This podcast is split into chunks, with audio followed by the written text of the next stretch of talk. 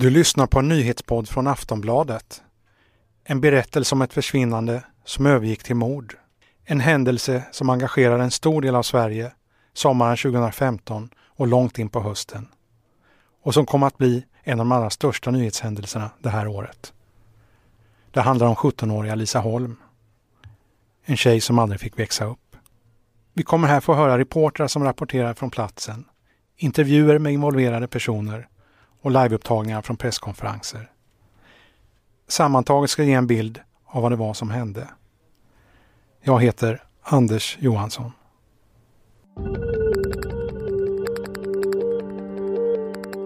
Morgon. Vad som har hänt med Lisa Holm är fortfarande ett mysterium. Den 17-åriga flickan försvann vid kaféet hon jobbar på i Kinnekulle i söndags kväll och igår gick polisen ut med hennes namn och bild och vädjar om allmänhetens hjälp för att hitta henne. Den här flickan ska hittas, det är ju vår absoluta målsättning. Och det vi kan konstatera på onsdag morgon är att de fynden som görs är tillhörigheter som vi får konfirmerat är kopplade till Lisa. Jag fick intrycket av att utredningen stannat av. Några nya fynd eller framsteg gjordes inte, vad vi fick veta. Idag under kvällen så har polisen anträffat en avliden person. Med största sannolikhet så vi bedömer att det är Lisa Holm som har hittats. Förutom det massiva medieuppbådet hade många nyfikna samlats. Aldrig förr har nog en husrannsakan haft så många vittnen. Under tisdags eftermiddagen hölls häktningsförhandlingar i Skaraborgs tingsrätt mot de tre personer, två bröder och den äldre broderns fru som misstänks för mordet på 17-åriga Lisa Holm. Det inte är sannolika skäl eh, för, eh, för mord på, på den yngre av, av männen. Den 23 oktober åtalades en man för mordet på Lisa Holm. Först nu kan vi ta del av polisens utredning. Och då klarnar bilden av det hemska som hände.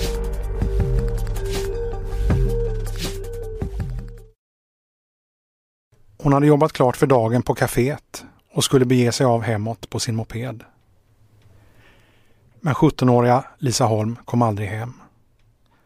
Hon gick runt husknuten och försvann och hittades död en vecka senare. Polisen misstänkte mord. Men vad var det egentligen som hände? Vi tar oss tillbaka till söndagen den 7 juni. Några veckor tidigare hade Lisa Holm hunnit göra sina första arbetspass på sommarjobbet. Caféet i byn Blomberg. Hon anlände vid halv tio-tiden i god tid innan arbetspasset startade. Hon började med att brygga kaffe och sen fick hon diska, tvätta och servera kafégästerna. Vid lunchtid fick hon ställa sig i kassan och ta emot kunder. Det var en mulen och ganska blåsig dag. Eftersom sommaren var i antågande var det ändå många som passade på att koppla av i de vackra omgivningarna. Trots sin ungdom var Lisa Holm en stor tillgång på kaféet.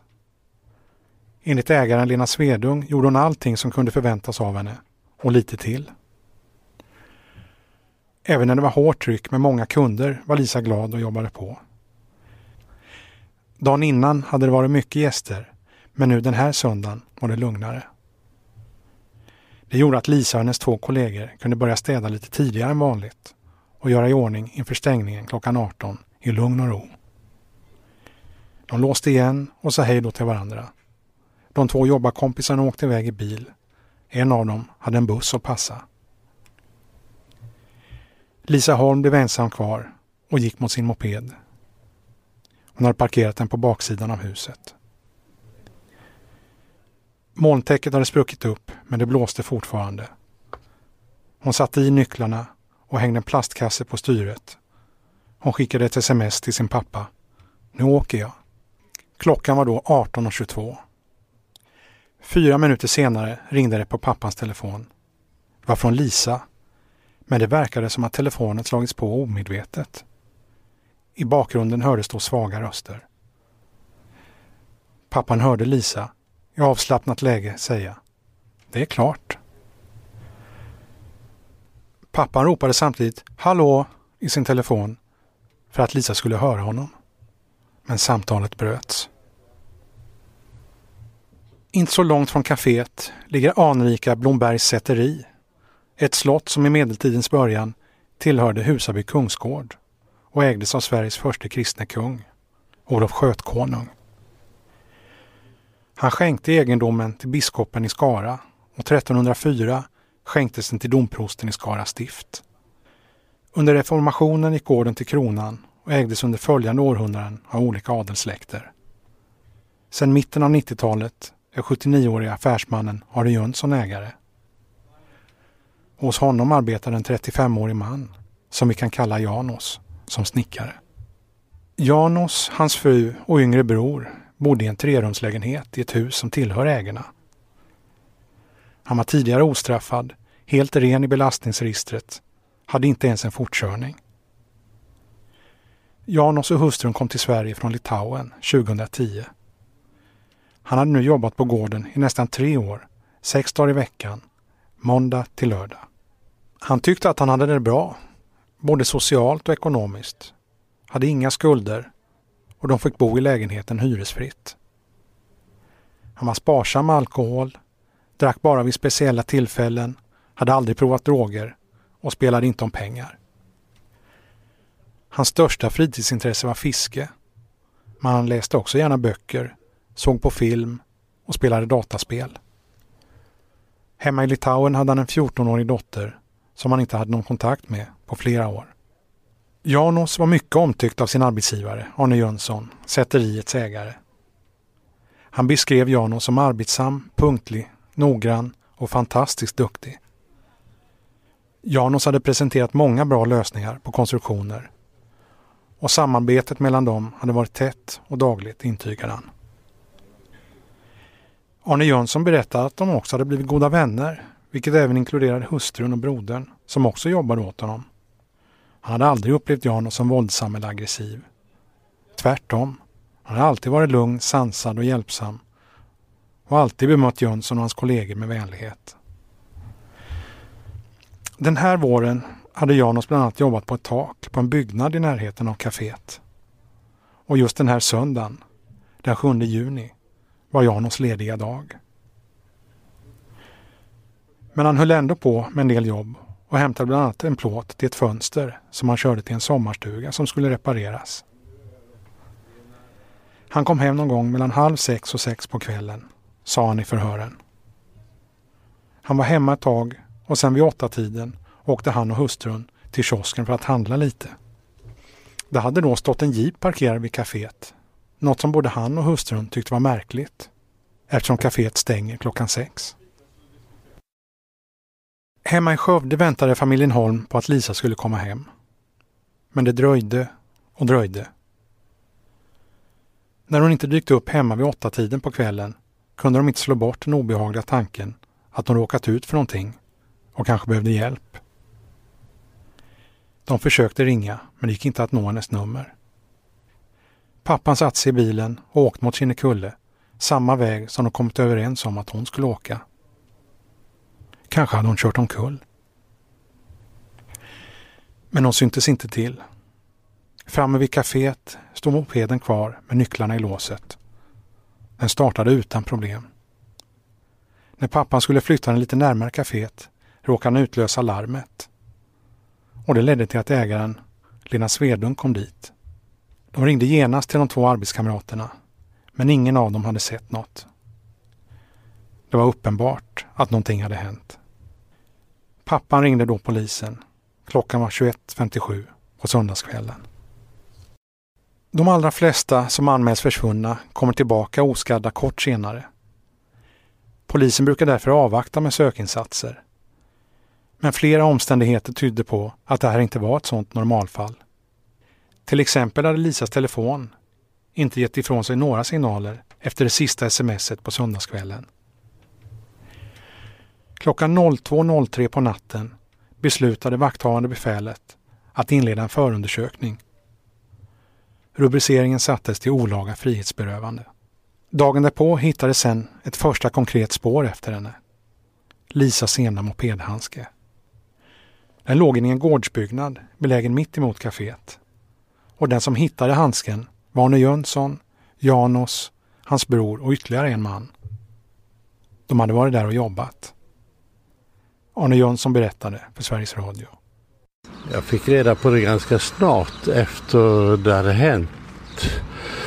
Och eh, jag tror det var redan bara någon halvtimme efteråt att hon var borta. Och kan du berätta vad, ni har, vad ni har kunnat hjälpa till med här? Ja, först och främst så var vi på arbetsplatsen som är mitt emot. Och när vi står och pratar där och, och så vidare så helt plötsligt så ser vi en eh,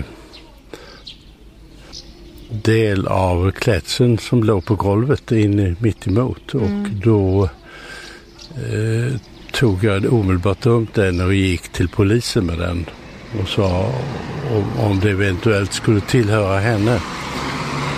Och det visade sig att det gjorde det.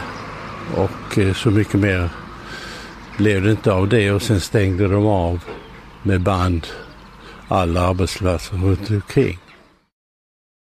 Vid tvåtiden på måndagens eftermiddag graderades ärendet upp till vad som kallas särskild händelse.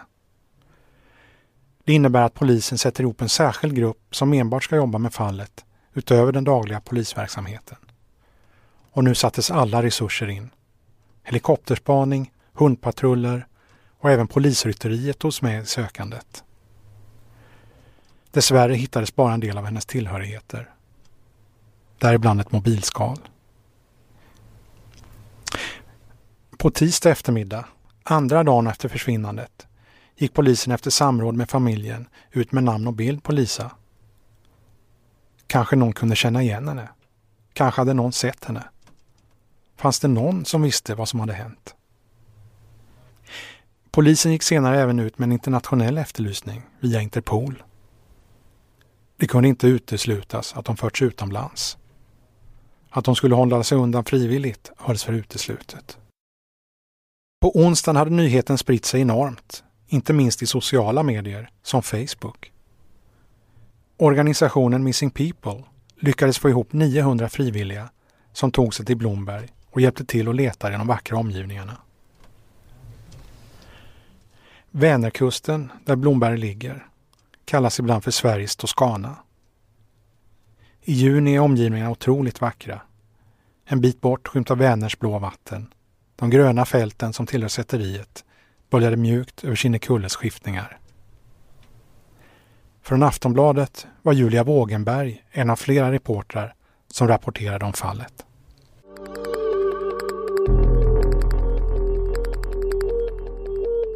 Det dröjde till onsdagen innan jag började jobba med fallet. På redaktionen i Stockholm pågick det vanliga nyhetsarbetet. Men den försvunna flickan på Kinnekulle dominerade nyhetsflödet. Hon fick ett namn, Lisa Holm. Dagarna gick och hon var fortfarande borta. Känslan av obehag växte.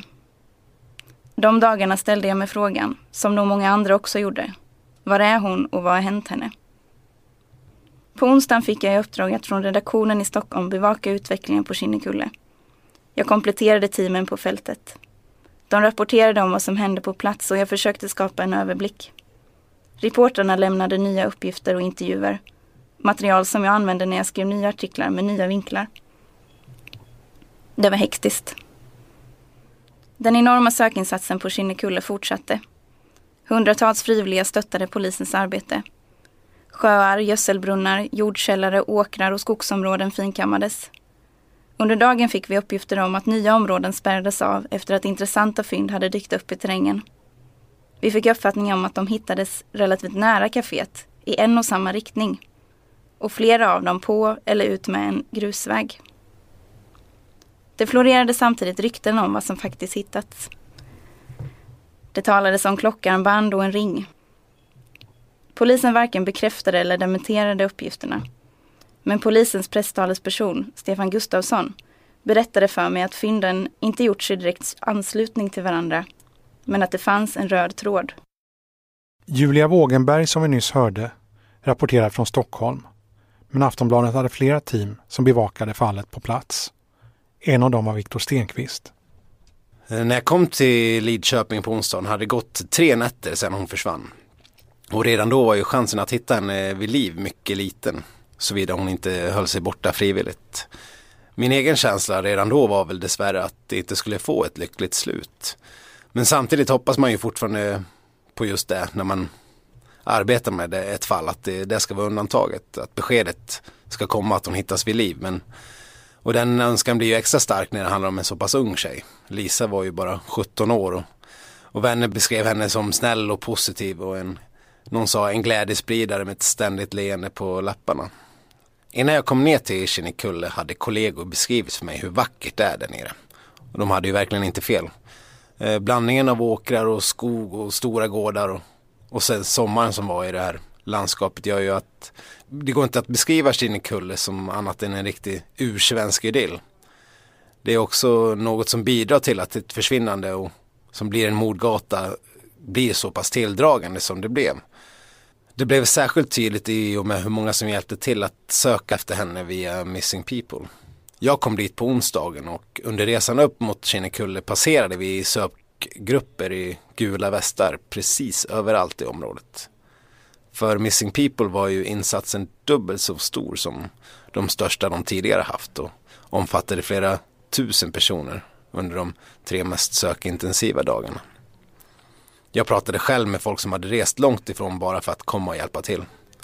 Och från tidig morgon till sen kväll hjälpte man till i sökandet och ett sådant engagemang gör att man hoppas ännu mer på en lycklig lösning. Under onsdagen gjordes en hel del fynd som satte sig i samband med Lisas försvinnande. Tillhörigheter som hittades utspridda på ängarna ovanför kaféet där hon försvann. Torsdagen var inte helt olik onsdagen. Vi, nya fynd hade gjorts och sökinsatsen var mycket större än tidigare. Fler frivilliga hade ju anslutit och polisen hade väldigt mycket personal på plats. Förutom helikopter hade man också hund och hästpatruller på plats som hjälpte till att söka av terrängen. De fynden som hade gjorts de senaste dagarna gjorde ju att polisen var allt mer övertygad om att Lisa Holm fanns i terrängen. Och när en sökinsats går in på fjärde dygnet efter försvinnande Eh, så har ju såklart förhoppningen om att hitta någon vid liv minskat ytterligare. Men under torsdagen kändes det ändå som att det fanns väldigt mycket energi kvar. Både hos poliser och alla frivilliga som sökte. Vid den tidpunkten hade polisen också förhört över hundra personer. Men för oss utomstående så fanns det ändå en känsla av att polisen inte riktigt hade en bra teori över vad som hade hänt. Den ena dagen avlöste den andra utan något genombrott. Och allt eftersom började rykten spridas. Det fanns de som påstod sig veta vem som låg bakom försvinnandet. Och på nätet hängdes en person grundlöst ut som brottslig. Vi hör Julia Wågenberg igen. På torsdagen meddelade också polisen att mannen, som i flera dagar hängts ut i sociala medier och på forum på nätet, inte var intressant i utredningen överhuvudtaget. Den enorma spekulationen kunde därmed få ett stopp. Det var verkligen på tiden. Jag hade önskat att polisen tidigare under veckan gett ett tydligt besked för att minska skadan för mannen som helt utan anledning hängdes ut i inlägg med bild och namn och som spreds vidare av tusentals privatpersoner.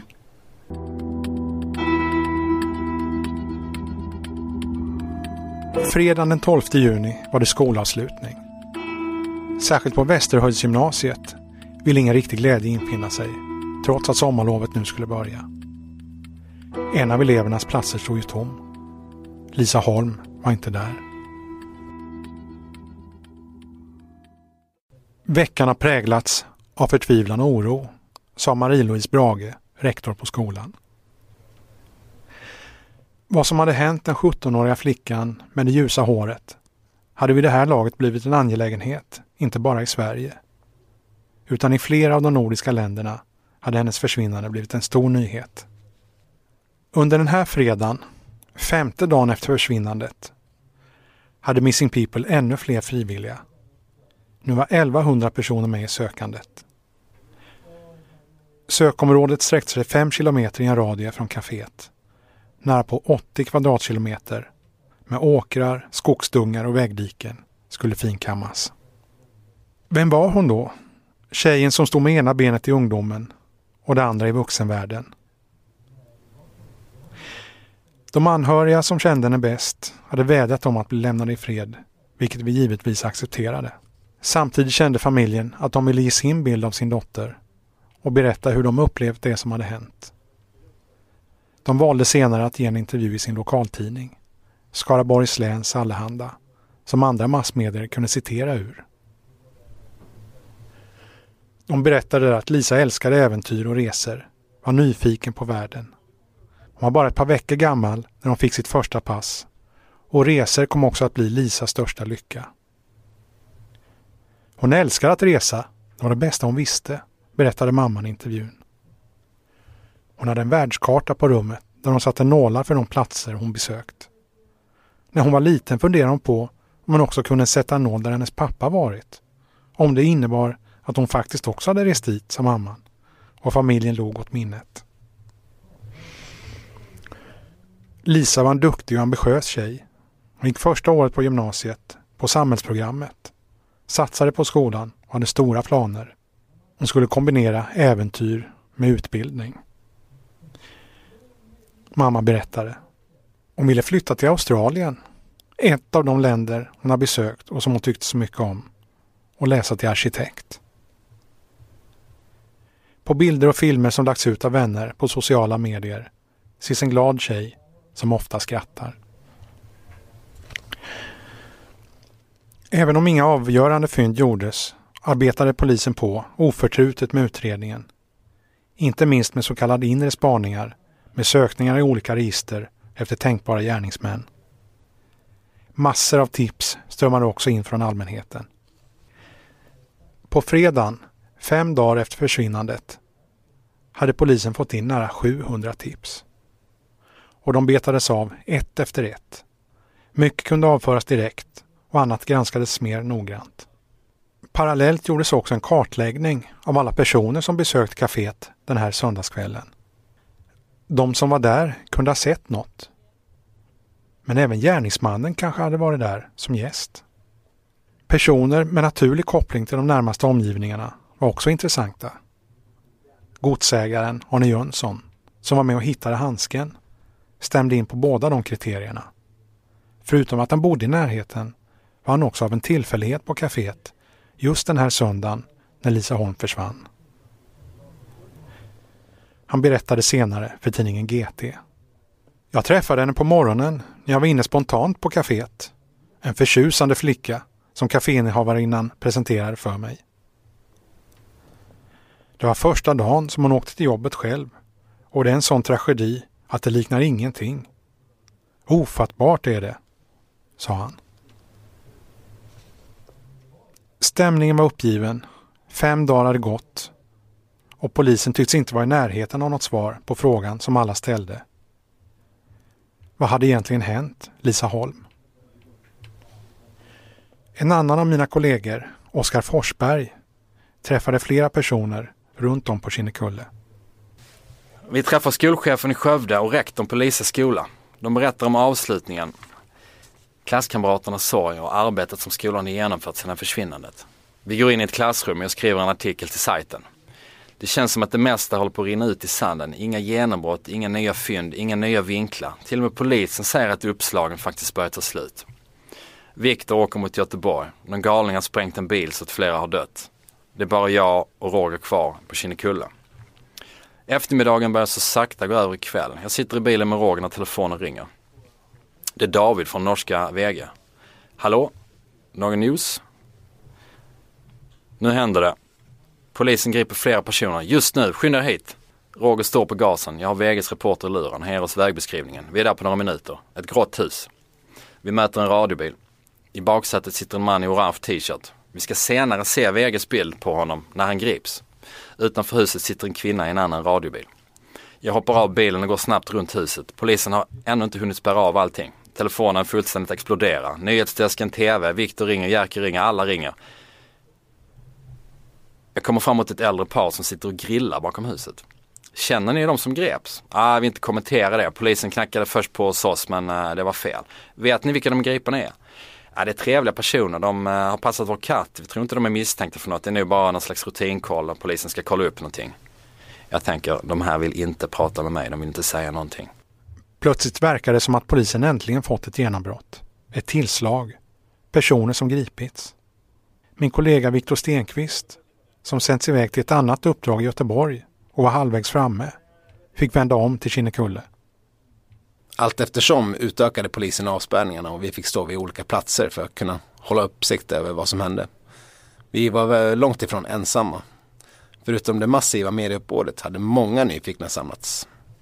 Aldrig förr har nog en husrannsakan haft så många vittnen. Det avlånga grå stenhuset hyste inte bara de tre som polisen hade tagit utan även en handfull hushåll till som hade oturen att vara med i händelsernas centrum. Vi pratade med några av grannarna och ingen verkade riktigt kunna tro att de tre gästarbetarna skulle kunna ha något att göra med brottet som de senare skulle misstänkas för. Själva Stenhuslängan är belägen precis bredvid herrgården och hör till Blombergs säteri. Under veckan tidigare hade vi ju många gånger åkt förbi stenhuset utan att på något sätt höja på ögonbrynen. Vi hade ju försökt prata med de som bodde där innan ingripanden gjordes på fredagen men ingen hade något att säga som skulle kunna misstänkliggöra de här tre gästarbetarna. De själva hade vi inte pratat med. När vi observerade polisens arbete kunde vi inte göra mer än att på avstånd se teknikerna gå in och ut ur bostaden. Ibland bar de ut påsar eller lådor med grejer men annars var det inte så mycket att rapportera om just då. Vi försökte då prata med andra som hade samlats där men det var liksom inte lätt att få någon klar bild av gästarbetarna. Om jag kommer ihåg rätt var det också under ett samtal med några av de nyfikna som samlats där som vi fick reda på att polisen spärrat av ett område kring Martorps gård.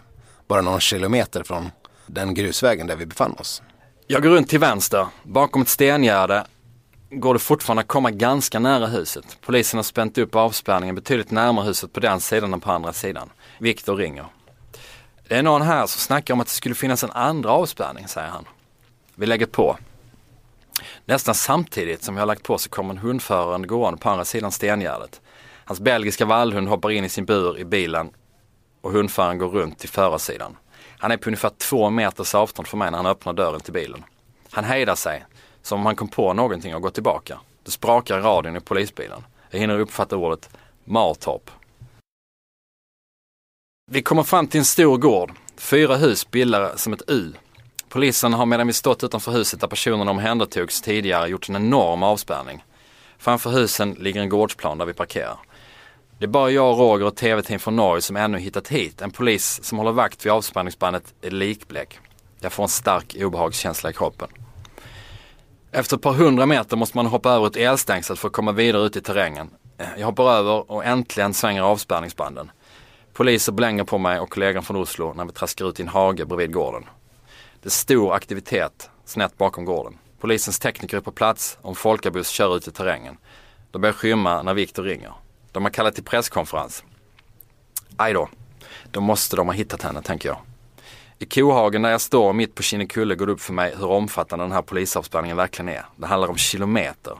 Jag kommer aldrig kunna gå runt hela innan det blir mörkt. Polisen hade varit framgångsrik. Gripandet av misstänkta var en stor sak, men det fanns dessutom ett annat genombrott. Nyheten var av sån karaktär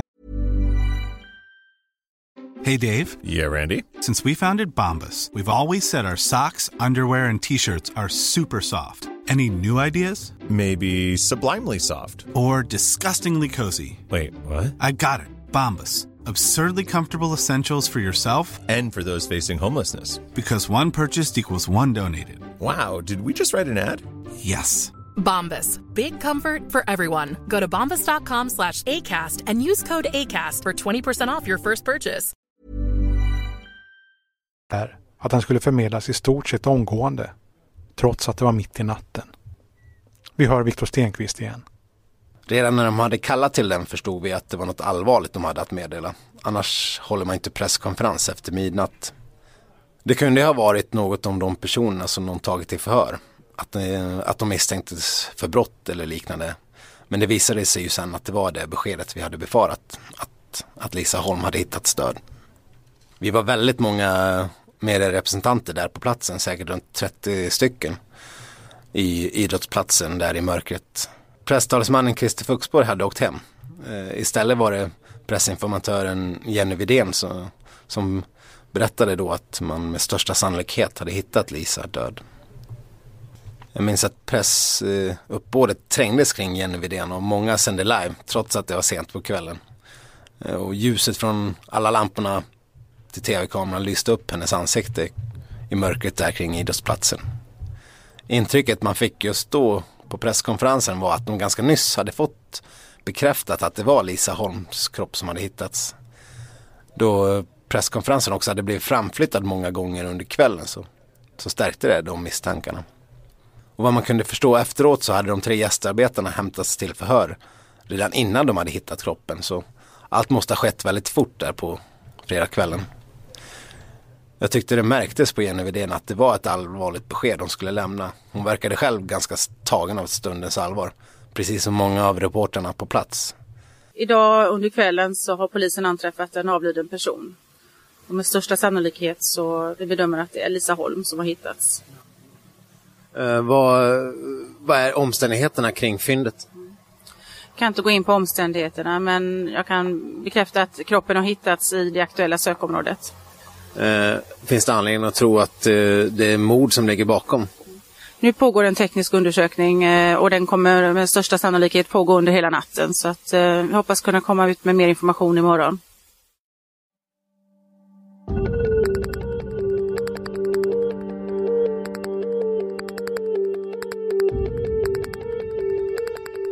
Dagen därpå, lördagen den 14 juni, sex dagar efter att Lisa Holm försvunnit, höll polisen en ny presskonferens. Uppgiften att de gripna var litauer hade redan börjat spridas och nu kunde polisen berätta lite mer detaljer om hur de gripits. Det rörde sig alltså om snickaren Janos, hans fru och bror. Viktor Stenqvist intervjuade polisens insatschef Martin Fredman står vi här med live med insatsledare Martin Fredman. Kan du beskriva hur det gick till under gårdagskvällen när man till slut eh, kom fram till att man kunde gripa tre personer? Eh, alltså gårdagskvällen är ju egentligen en fortsättning på allt arbete som har gjorts eh, under hela veckan och det är ett led i, i de fynden eh, som hela tiden har påträffats och kopplats till, till Lisas försvinnande. Det som sker igår är att vi får från Missing People uppgifter om att man eh, har gjort fynd på, på, ett område som vi tycker verkar intressant. Eh, Missing People backar undan, backar hem polis till plats eh, och därvidlag så har vi också ett antal personer som har uppträtt utifrån ett polisiärt bedömning, underligt i vart fall och, och ytterligare uppgifter gör att de där blir intressanta. Vi eh, kommer ikapp dem eh, ett antal hundra meter från platsen och där blir det någon form av att de kan säkras i vart fall för identifiering. Det övergår sedan i en hämtning till förhörssituation, ett tvångsmedel som används. Vi åker sedan tillbaka till den här platsen och konstaterar att de fynden som var aktuella går att knyta till, eh, till Lisa. Det står även klart att många poliser som arbetat med ärendet också berörts på ett personligt plan. Skaraborgspolisen skrev ett ovanligt känslosamt inlägg på sin Facebook-sida och det inleddes. En stor vältränad man vars rygg det står polis på sitter och skakar och gråter bakom ett uthus. En vitblick tekniker stirrar hålögt ut i tomma intet och en hundförare har borrat in sitt ansikte i hundens päls. Platsen är Kinnekulle och för en stund sedan har beskedet om Lisa kommit. På lördagens presskonferens kommenterade även polisområdeschefen i Skaraborg, Helena Trolläng, fallet.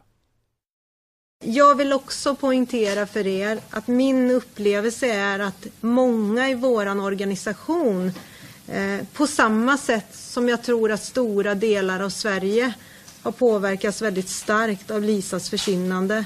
Det här är inte ett dussinärende. Det här är ett ärende som jag tror påverkar väldigt många människor lite djupare än vad vi normalt ser.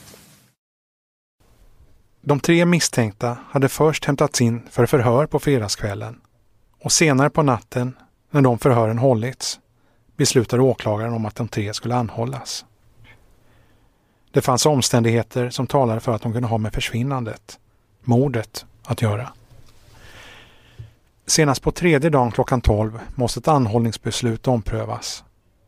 Antingen ska då den misstänkte friges eller begäras häktad. Här bedömde åklagaren Lars-Göran Wennerholm att utredningen under de tre dagar som gått stärkt misstankarna och på tisdagen hölls också häktningsförhandlingen. Janos och hans bror häktades på den högre misstankegraden, sannolika skäl, misstänkta för mord. Janos hustru häktades på den lägre nivån som skäligen misstänkt för grovt skyddande av brottsling. Janos, hustrun och hans bror ställer sig helt frågande till gripandet. I förhören nekar de helt till alla anklagelser. Hustrun backar upp sin man att han var hemma på kvällen, den tid när Lisa Holm försvann. Hon bekräftar också att de varit och åkt tillsammans senare på kvällen. Det fanns det dessutom bevis för. På en övervakningskamera syntes hur de gick in i matvarubutiken i Källby, inte långt därifrån. De köpte fryst pizza, läsk, cigaretter och lite mjölk. Klockan var då 20.01. Och det hade gått 99 minuter sedan Lisa hade smsat att hon begav sig av hemåt. Och det var det som var det sista livstecknet hon lämnade efter sig. Smset hon skickade från kaféet. Och kaféet blev sen också en central plats. Det blev en naturlig mötesplats för alla de som ville visa sitt deltagande. Blombuketterna blev allt fler och bildade till slut ett mindre hav. Kristoffer Malm var en annan reporter från Aftonbladet som rapporterade från platsen. Det här kaféet har ju blivit en slags mötesplats under hela den här tiden. Eh, Lisa Holm hade ju ganska nyss börjat jobba här och skulle ju åka hem härifrån den söndagen då hon försvann efter en arbetsdag. Och redan under den stora sökinsatsen så kom folk hit och, och, man tog en kopp kaffe, man pratade med varandra. Och det har fortsatt. Vi som har varit här nere har sett att, att eh, det här kaféet har blivit väldigt viktigt. Och ägaren Lena Svedung som vi har pratat med flera gånger hon har varit i kontakt med familjen under hela den här perioden och säger att de, för dem har det varit väldigt viktigt att det har varit så att säga business as usual, att kaféet har kunnat hålla öppet, att man fortsätter arbeta, att man håller energin uppe eh, och att det finns någonstans dit folk kan komma. Ägaren Lena Svedung försökte arbeta vidare så gott det gick. Samtidigt visste hon vilka bröderna var. Janos hustru kände hon till mycket väl eftersom hon jobbat hos henne tidigare. Hustrun beskrevs som tyst och snäll och bröderna beskrevs som arbetsamma. Lena Svedung berättade i en intervju att hon i stort sett sett dem dagligen den sista tiden. De har suttit på taket och snickrat på morgonen med radion på. Jag har varit förvånad över att de varit där före mig eftersom jag själv är på plats så tidigt. Jag har aldrig behövt känna mig obekväm med att ha dem intill oss, sa hon. Men var det rätt personer som hade gripits? Janos, hans hustru och bror fortsatte att neka. De var samtidigt kända på bygden. Kända för att vara rekorderliga, strävsamma och skötsamma som alla andra. Ingen hade något ont att säga om dem. När häktningstiden gick ut efter en vecka för hustrun hade misstankarna mot henne försvagats. Hon släpptes därför på fri fot. Samma med brodern ytterligare en vecka senare. De återvände till Litauen. Däremot omhäktades Janos och häktningstiden förlängdes nu till en månad mot normala 14 dagar. Utredarna fick då ytterligare tid på sig. Eftersom gärningsmannen nekade var det av största vikt att hitta så robust bevisning att den i bästa fall kunde stå för sig själv. Utan ett erkännande. Och nu berättade åklagaren Lars-Göran Wennerholm i Aftonbladet TV att det var teknisk bevisning som låg grund till misstankarna mot Janos. Eh, ja, det är ju så att eh, utredningen har ju bedrivits här nu i dryga två veckor. Och eh, sista tiden här så har då misstankarna mot den äldre mannen här eh, stärkt och eh, det beror på eh, framförallt då att vi har fått in eh, teknisk bevisning då som, som gör att misstankarna mot honom stärks. Då. Och eh, sedan så eh, har det blivit i motsvarande mån att misstankarna mot den yngre har eh, försvagats då så att säga. och ja, det är ju när man tittar på helheten i den här utredningen då som, eh, har kommit fram till att det inte är sannolika skäl för, för mord på, på den yngre av, av männen här längre. Och eh, därför har jag beslutat att han ska försättas på fri fot nu då. Hemma hos familjen Holm hade mardrömsdygnen av ovisshet övergått till sorg. De hade börjat ordna med det praktiska inför begravningen. Förutom att föräldrarna hade fullt upp med den egna sorgen hade de också ofrivilligt blivit en del av en tragisk händelse som blivit mycket uppmärksammad i media. De hade inte lämnats oberörda av det stora engagemang som visats deras dotter. De ville förmedla sina känslor men kände samtidigt att de inte orkade ställa upp för intervjuer hos alla. Det var därför de valde att berätta en gång för sin lokaltidning.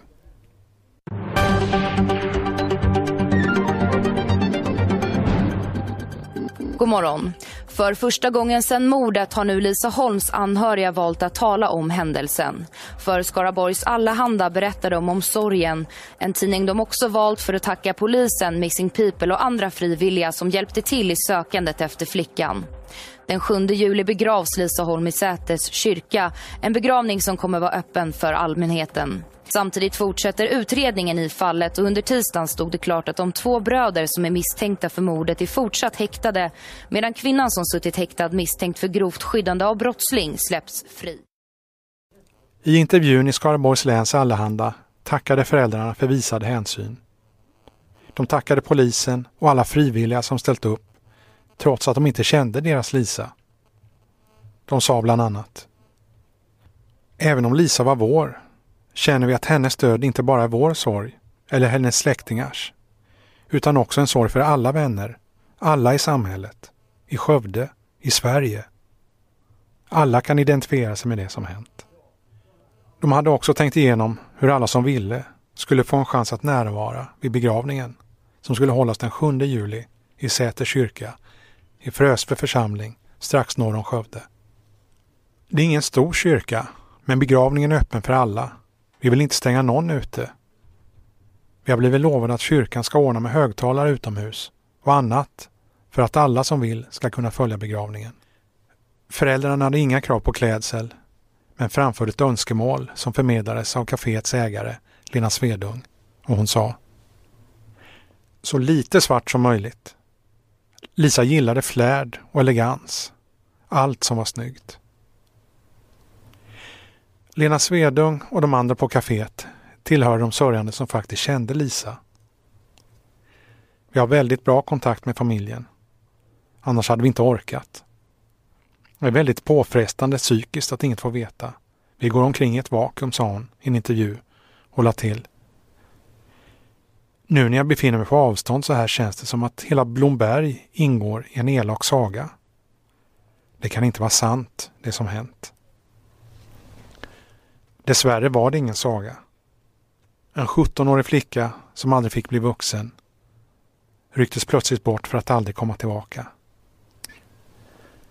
Men för att Lisas namn ska leva vidare ville familjen skapa en fond eller stiftelse. Hennes mamma berättade. Många har hört av sig och önskat att vi ska skapa något i Lisas minne som kanske kan göra något åt tomrummet efter henne. Vi hoppas att en fond kan bli verklighet där pengar kan delas ut i Lisas intresse. Exempelvis till Missing People eller liknande. Istället för blommor önskade familjen en gåva till Lisa Holms minne, en fond som startats. I intervjun vill de drabbade föräldrarna också ge ett råd till andra föräldrar. Krama era barn ofta och mycket. Man vet aldrig när det är för sent.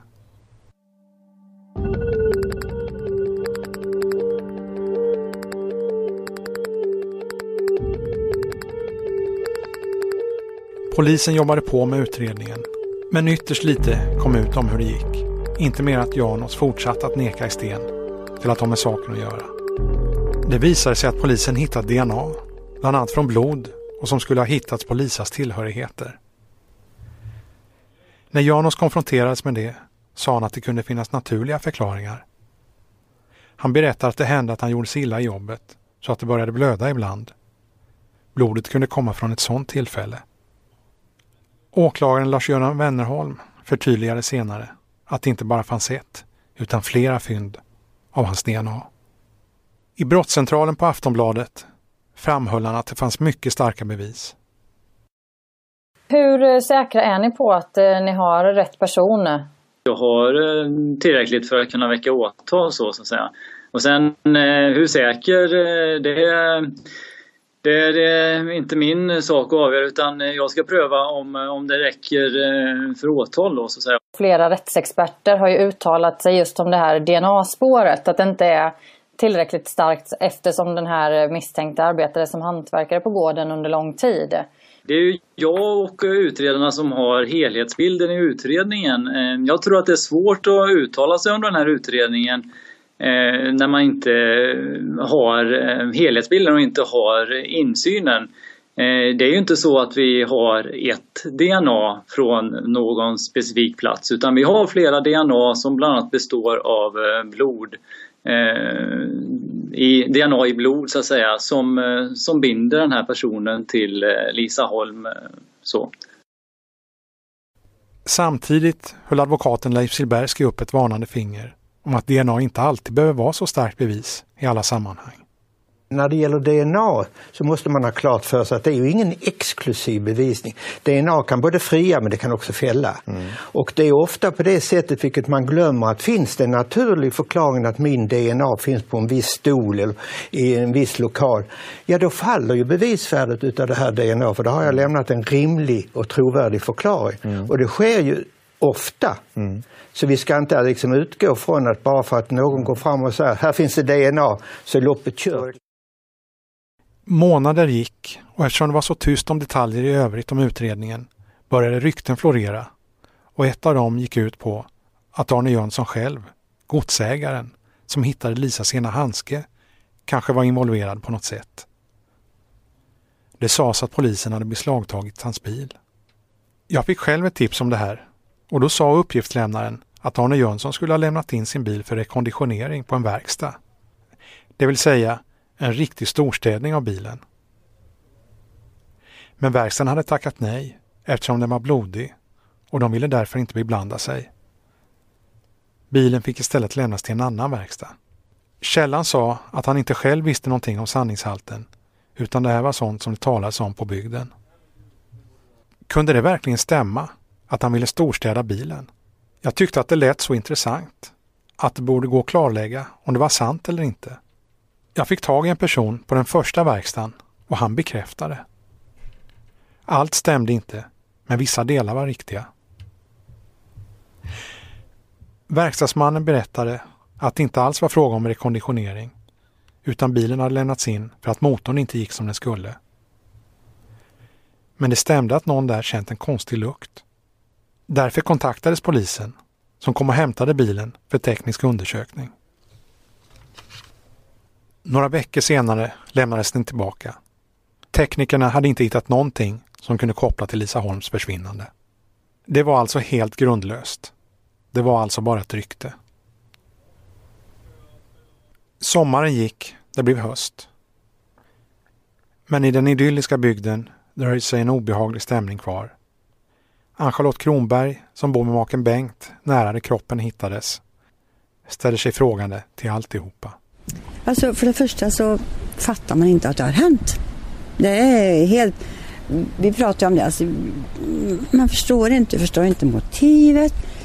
Förstår inte hur det kan vara möjligt och varför drabba henne. Och, jag fattar inget. Bygden i stort, Blomberg och allt runt omkring. Hur har du påverkat, mordet påverkat hela bygden? Ja, för det första så har vi varit rädda för att gå ut och gå. Jag menar, ute i skogen, man vet ju inte. Alltså, gå runt och barnbarnet har inte fått vara ute själv sedan dess. Då har jag haft med sig någon då. Um, som minst två. Så det har ju påverkat. Det känns olustigt. Och sen har man ju koll, jaha, kommer någon bil? Vem kan det vara? Så här lite misstänksamt Ja, det är otäckt. Och maken Bengt Kronberg håller med. Så att vi har ju upplevt det här som en väldigt eh, fridfull plats tidigare. Men nu har vi på något sätt, eh, tycker vi, att vi hamnat mitt i en, eh, ja, en orolig situation. Och vi har fått ett alldeles in på oss. Ja, för precis här längre ner ser vi gården där, där Lisa Holm hittades. Hur, vad tänker du nu när du ser neråt från ditt hus? Ja, vi ser ju fortfarande massa poliser och Missing People som var här och gick nästan en hel vecka. Helikoptern bullra och allting var ganska otrevligt då. Och den minnesbilden finns ju kvar även idag. Att det nu kommer ett åtal och, och, och en rättegång, vad, vad betyder det ändå? Då? Ja, vi vill ju ha ett avslut på detta naturligtvis och det är det vi hoppas på nu att de har tagit rätt person. Och de får helst få fram ett, ett erkännande. Så vi kan eh, gå tillbaka till det normala. Om det nu går. Fredagen den 23 oktober kom till slut åtalet. Och många drog nog efter andan när det framgick hur allt hade gått till. Mordplatsen var ladan mitt emot. Gärningsmannen hade berövat Lisa livet genom hängning. Och han hade tejpat över hennes näsa och mun. Åklagaren Lars-Göran Wennerholm berättade nu vid presskonferensen. Eh, obduktionen eh, visar inte att det är något sexuellt övergrepp eller så på, på Lisa Holm.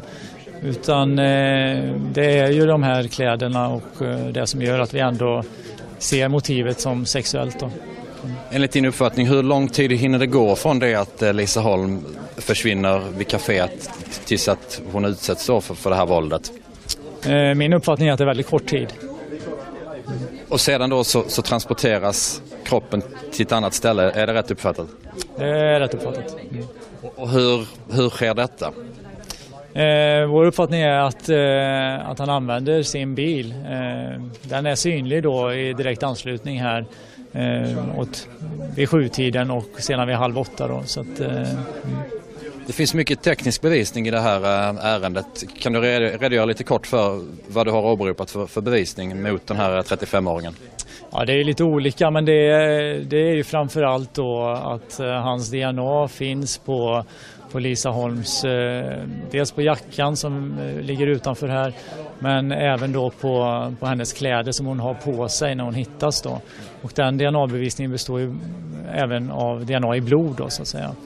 Eh, sen så har vi ju även eh, tejpen eh, och de här repen då som, eh, som vi har hittat och hans DNA finns ju inte på tejpen visserligen men eh, på repen då finns ju hans DNA också. Då, så att. Mm. Vad har han själv för förklaring på det att hans DNA finns på hennes kläder och på det här repet? Ja, han eh, har väl ingen direkt förklaring som jag ser det. Eh, han säger väl att han har haft någon tröja eller någon jacka på, i ladan här som någon annan gärningsman då ska ha använt då för att avsätta hans DNA på henne då. Men ja, det är så. Du berättade här tidigare på presskonferensen att det fanns en händelse någon dag innan där en eh, joggande kvinna hade blivit eh, kontaktad av en man. Kan du, kan du berätta det lite kort, den händelsen och vad det har att göra med Lisa Holm-fallet? Ja, eh, det är ju då en kvinna som tar kontakt med polisen några dagar efter den här händelsen och uppger då att hon blir stoppad av en man när hon är ute och joggar och eh, han vill då att hon ska visa vägen till eh, grannbyn. Eh, hon vill visa vägen på sin mobiltelefon men han vill att hon ska följa med fram till bilen då och in i bilen eh, där han har en karta. Då. Det här eh, tycker hon känns olustigt så hon springer vidare. Hon har sedan då i en fotokonfrontation eh, med relativt stor säkerhet pekat ut den åtalade då som den personen som hon får kontakt med här. Då. Men Janos advokat, Inger Rönnbäck, vidhöll att det finns ett alibi. Det är inte heltäckande men eh, det finns viss bevisning eh, som är besvärande för min klient. Men vi har också förklaringar så att det kommer att avhandlas i rätten. Uh, hans blodspår har ju bland annat påträffats på Lisa Holms kläder och på ett rör där hon ska ha hängts upp. Vad, vad har han sagt om det? Ja, vad gäller röret så är det ju ett område där han har arbetat eh, ganska mycket. Eh, och han har också skadat sig vid vissa tillfällen. Det vet personal om som arbetar med honom. Eh, och när det gäller kläderna eh, så beror det ju på hur det här är avsatt. På vilket sätt, var och när. Eh, och eftersom det förefaller som att hon har varit i den här lokalen där han har sin arbetsplats så kan det mycket väl vara så att han har eh, kunnat på det sättet avsätta DNA och blod på hennes kläder. Vittnen från Missing People har, har i förhör berättat att, han, att 35-åringen har försökt mota bort dem därifrån. Varför har han gjort det? Eh, det stämmer inte enligt vad han berättar och eh, vad vissa andra som har hört det berättar. Han har bara frågat sig eh, för. Han var där. Och precis som många andra som bor där så var de intresserade av vad som hände. Eh, och han hade ett ärende där och eh, pratade lite grann med någon person som eh, fick för sig att han kunde vara skyldig. Så det kunde vara en ren sinkadus att man då bestämde sig för detta. Något som har debatterats också är ju att hans fru och bror inte har kunnat gett honom alibi för mordtillfället. Vad, vad säger ni om det? Det stämmer inte alls. Eh, under eh, pressade förhör så har eh, det funnits eh, vissa uppgifter som har tytt på att det inte är alibi. Men Både inledningsvis och slutligen i ingående och mycket pressande förhör i Litauen så har han ett fullständigt och bra alibi utav sin hustru. Tyvärr eh, eh, kanske inte hon har möjlighet eller kan vittna. Vi får se. Hon mår väldigt dåligt och är rädd för att komma till Sverige av olika skäl. Om några dagar ska rättegång hållas. Den juridiska processen är igång och Åklagaren har redan nu yrkat på att Jano ska utvisas. Kvar finns en familj som får leva vidare med sin saknad. Målsägandet Tor Brantler berättar i en intervju med Viktor Stenqvist. De mår inte bra. De mår inte bra. Samtidigt som det finns något positivt att det kanske blir ett och slut nu. Va? Att, att man får en så att säga, punkt va? så att det, spekulationerna upphör förhoppningsvis. Att det blir en fällande dom. Och sen kan man nog i sig förvänta sig i den här typen av ärende, det kommer att prövas i alla fall en instans till. Det är alltid så nästan. Du har lyssnat på en nyhetspodd från Aftonbladet. Programledare var Anders Johansson, producent Patrik Syk. Reportrar var Julia Wågenberg, Viktor Stenqvist och Oskar Forsberg. Projektledare var Maria Trädgård och ansvarig utgivare Jan Helin.